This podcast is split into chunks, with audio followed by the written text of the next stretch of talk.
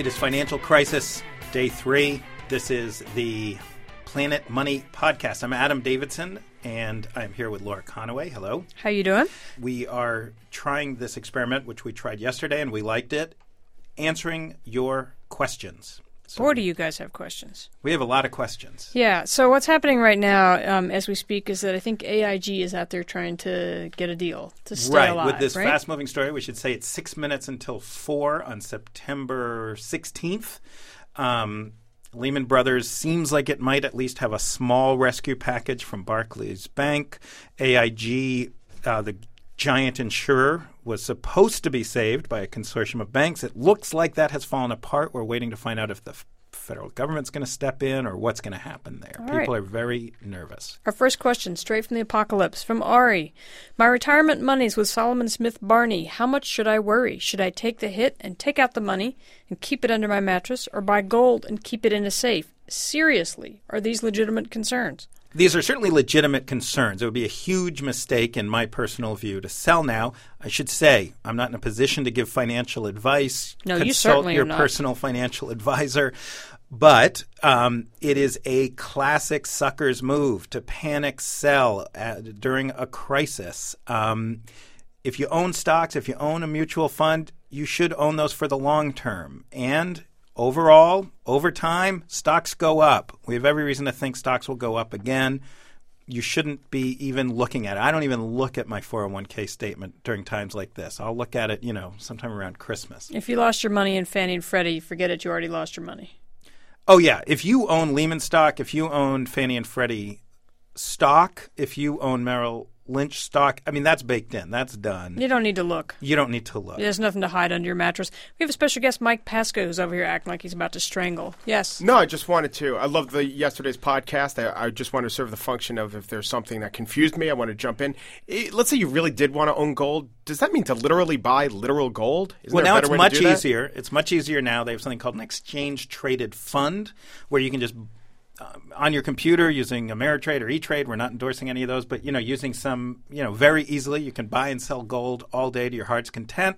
I don't recommend it, but it's very easy to do without ever physically owning gold. You're owning a paper certificate that's worth its weight in gold. No. That's it. All right. Next question. C. Burke wants to know, what about potential class action suits by shareholders of Fannie, Freddie, Lehman, Merrill, A I G? His understanding, her understanding, is a lawsuit against the C E O or board of directors would be paid by an insurance company. Is this true? There are going to be so many lawsuits, so many shareholder lawsuits, so many investor lawsuits, it will blow your mind. I mean, literally, this is Google securities lawsuit or investor lawsuit. You will find so many. This is going to be a multi-billion dollar business. Next question. Patricia, I think she's talking about your talk today on Talk of the Nation. I'm not sure. But it's, it, she's asking a question about F D I C insurance for savings. F D I C. And, F D I C, excuse me. If your deposit in any one bank is less than one hundred thousand, you're okay. Is one account defined by the ownership of the account or by the account itself? In other words, if you have an account with a child, is that two people, one account? What is that? I got this email earlier, and I looked it up. I posted a link, so it's on npr.org slash money, um, to the F D I C website with the relevant information, but I'll quickly summarize. As I understand it, I'm not a lawyer. Consult the F D I C. Consult your local bank. But my understanding is this. If I have an account in my name at a bank, and my wife and I have an account in our name at the same bank. And I also, as a company, I have my own company that's incorporated. I have that account at the bank. Three accounts. Three accounts. Each one of those is covered up to one hundred thousand dollars because they are three separate categories of ownership. But if I myself have four accounts that's just in my name that add up to one hundred twenty thousand dollars, only the first one hundred thousand are covered. You're one actor. When you're one actor, one category of ownership. All right. So a checkings and a savings account. Yeah, if I have a checking account, a savings you, they account. They don't each get one hundred thousand uh, one hundred thousand of right. insurance. Right, right. My, my checking account alone would expose me to risk then. You have over one hundred thousand in oh, yeah, checking? And you should see my secondary and tertiaries. We were paying wow. you. That's right. yeah. You're working for me. I'm kidding. All right, Emily is thirty-two and working in nonprofit administration. She recently concluded that a master's degree would really increase my career opportunities and earning power. However, I'm worried I will accumulate a significant amount more debt, only to find myself in a recession slash depression economy. Any thoughts? I think overall education is always good. It dramatically increases your long-term earning potential. We don't predict the future here. We don't believe anyone who says they can, so we don't know how long there's going to be a recession. But, you know, they generally don't last that long. The long-term, the the most pessimistic economists I talk to say by end of two thousand nine we should be picking up. I can't give you advice because I don't know enough about your circumstances, and even if I did, I'm not a, you know, a financial advisor or anything. But um, I Go think for it. Education is a really good idea. From Kay, I think this might be a yes or no question. My eighty-two-year-old dad used to work for E F. Hutton as an account executive, and he is currently receiving his pension check from Lehman Brothers. Will he keep getting his pension checks?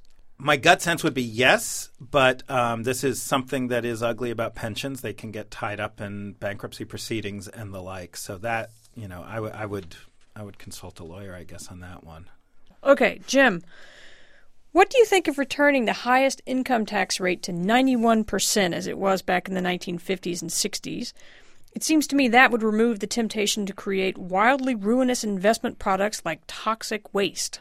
That seems like a shockingly awful suggestion. I would say that that's one of the most destructive things I could possibly imagine. I think it's pretty easy to imagine what would happen if, if the – I mean, I would say that a lot more has been gained than lost by rich people wanting to become rich. I think that, you know, rich people would have a huge incentive either to leave the country altogether or to spend an awful lot of their energy avoiding paying income taxes. It seems like a lousy idea. The problem here was not greed. People be, keep saying the problem was greed.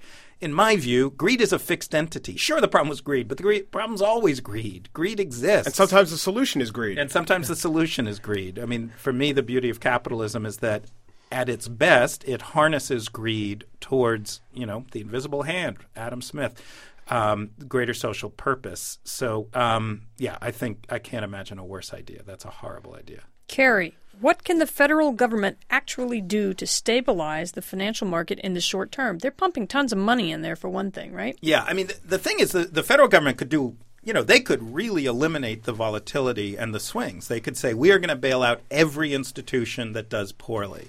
We are going to guarantee a fixed bottom to stock prices. We are going to guarantee all of this stuff. The problem is, what's the cost?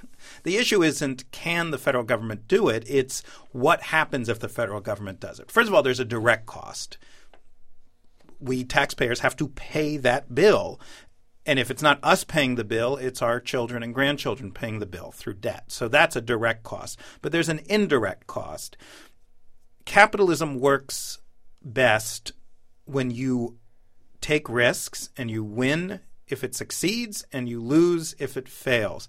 If the federal government made the precedent that, well, if things get rocky enough, we're going to come in and rescue everybody and we're going to make everything okay, then people would take bigger risks. They'd worry less about the downside to their actions. And so that's a more, bad. So a more moderate response, what are they doing to stabilize the market right now? Give me two, if you could, small specific things. Nothing is small here, but two discrete things the federal government has done in the last couple of days. Well, one thing is something they didn't do today. They did not lower the interest rate. So we thought that, or some people thought there was a good chance the Fed would lower the interest rate today. What that would do is effectively add more money to the economy, which would mean that banks and then other customers would feel like, oh, there's more money out there. We can borrow more for less money. We'll grow more.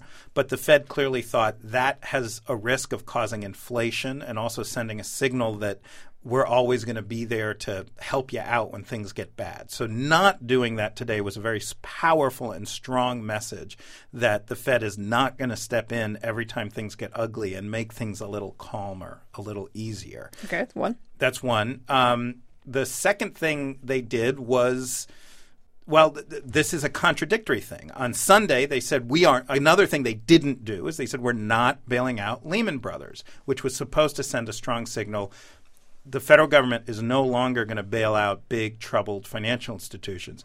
The problem is, even as we speak, they're meeting with A I G and they might bail them out. So um, I don't and know if how they strong did, that message is. If they did that, presumably they would do that because they would think that a failure of A I G would be a large hit to the system in a way that the failure of Lehman Brothers would not be. Yes, that's right. Dan wants to know about mergers and acquisitions, um, Bank of America soaking up Merrill Lynch. Said, won't there just be fewer larger companies that are, quote, too big to fail? Yes. As a general rule, having fewer, bigger companies is not great. It's nice to have competition. It's nice to have, um, you know, you don't want power concentrated in a few small companies as a general rule. What we may be witnessing, and this is all through the financial press, is the death of the investment bank business model. Since the Great Depression, there's been two different business models for banks. One is a regular bank, the savings bank. Savings bank. It's the Bailey savings bank, like from It's a Wonderful Life. I take your deposit, I lend it to Mike. End of story. The investment bank model is much more is much different. Investment banks don't actually Tech, I mean, at the core, it's not that they own things. They advise others. They structure money into new forms and sell it to other people. It's a more speculative thing. The core thing, though, is that investment banks borrow money short term. They borrow money every day, billions of dollars a day, and lend it out long term. They do that because you can borrow money cheaply overnight and lend it out for more over the long term. So, so So investment banks, they can't survive a bad afternoon. They are every day they have to re-borrow all of their money. And if the market loses confidence in them, even for just a few hours, even boom. for a panic, yeah, boom. Whereas an actual commercial savings bank, they actually own something. They actually have wealth. Um, so they are more rugged. So there's a theory, and we'll see. There are only two investment banks left. On Friday of last week, there were four.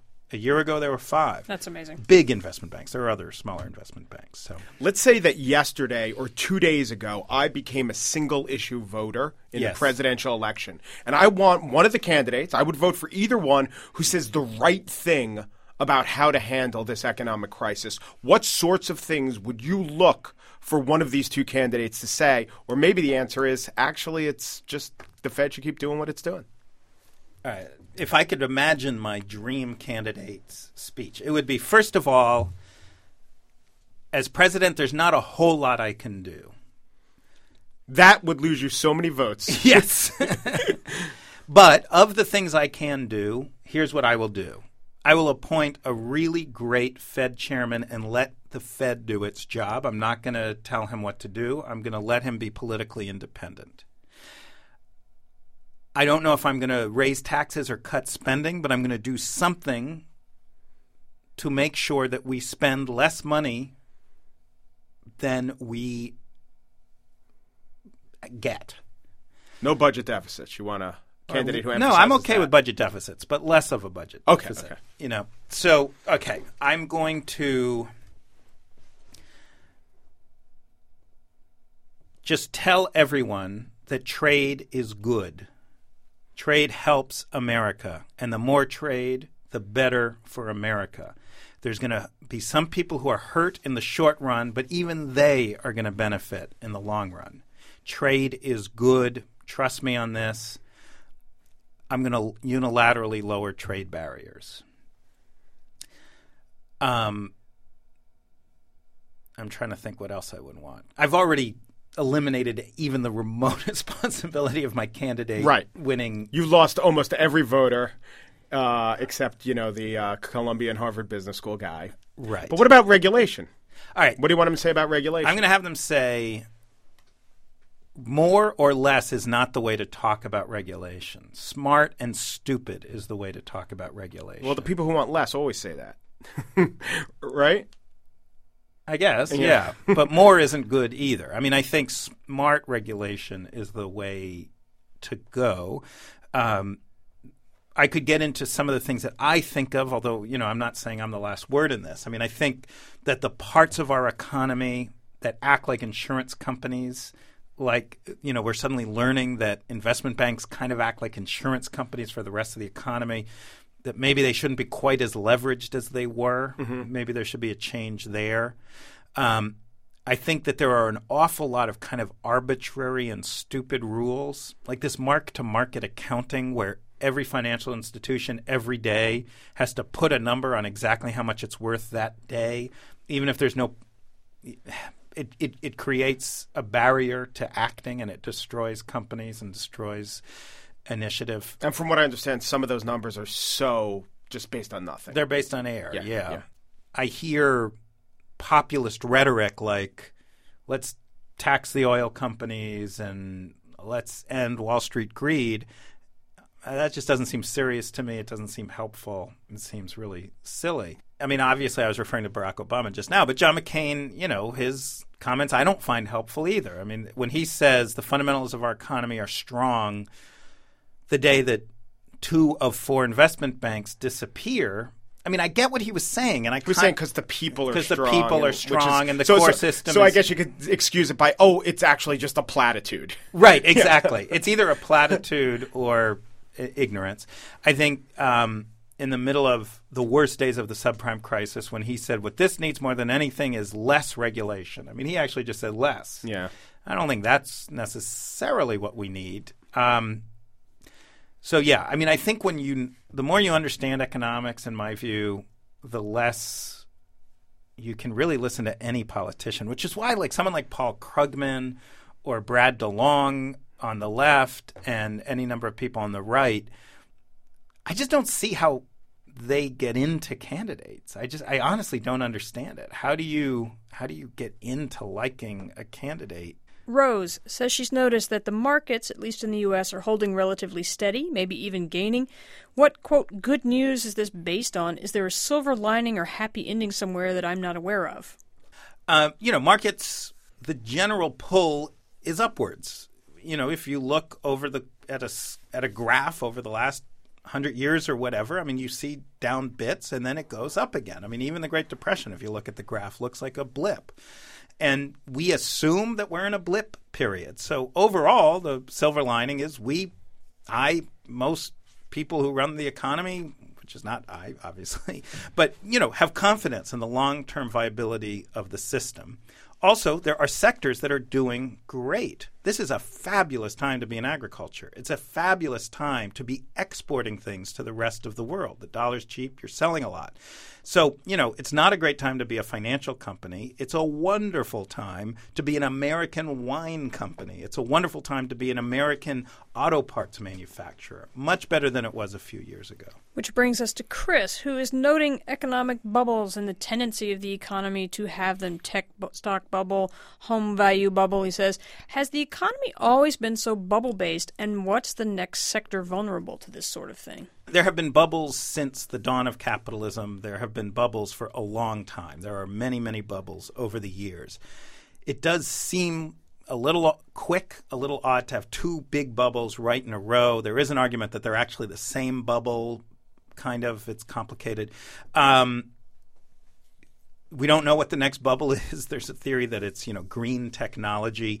You know, by by its very nature, a bubble is a time of irrational exuberance, a time when people believe that the world has fundamentally changed and the old rules no longer apply. So where will that happen next? I don't know. I just hope I don't lose money in it, I guess. So we've saved a haymaker for you right here at the end. From R R, how does peak oil apocalypse fit into our financial collapse? How far off are we from a long emergency or world made by hand type collapse? That doesn't feel on the table in any way, shape, or form. Peak oil, for those who don't know, is a theory very popular on the internet. Search peak oil. You'll see lots of stuff on it. That basically we ha- we are not going to find – we've used – how do I say this?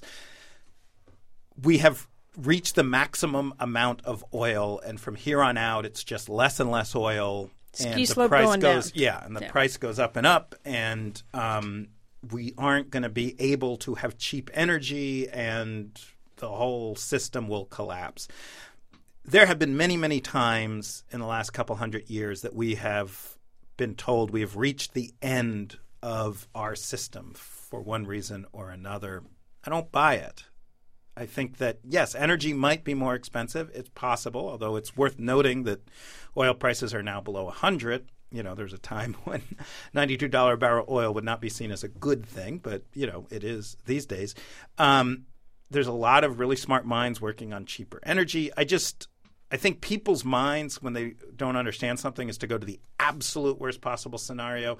I don't think – I think we're fine. I think a year from now, two years from now, three years from now, you know, a recession or a downturn, it always feels this bad. And then, you know, three years from now, I'm not going to be able to get on the radio. People aren't going to listen to the podcast as much because they're not going to care about economics because they're too busy doing their what? job and what? spending their money. Ringing the bell. That's so it. Would you say we've hit peak podcast then? Not yet. You've got thirty-one seconds. Mike, any questions? I would just like to point out that too many bubbles together equals foam. We are in a foamy period. That is actually a language that people use. This is a frothy. Frothy is another word that people use for the radical um, volatility. Let me just quickly, I will end on this. We are something like twenty years into a new financial system. Starting in the eighties, really hitting its stride in the nineties, and taking a leap forward in this decade is a new financial system of credit derivatives and complicated financial instruments, all this stuff you might hear about, C D Ss and C D Os and mortgage-backed securities. Well, mortgage-backed securities are a little older, but collateralized debt obligations and some other things. These are new things. We haven't figured them out yet. Any new technology, the printing press, paper money, metal money, democracy. I mean, these take a while to figure out. We're in the early stages of this financial tool. I think the smart people who I trust and have convinced me that these tools are good tools. They were used very poorly. And, and this is the first major hiccup. This is very standard.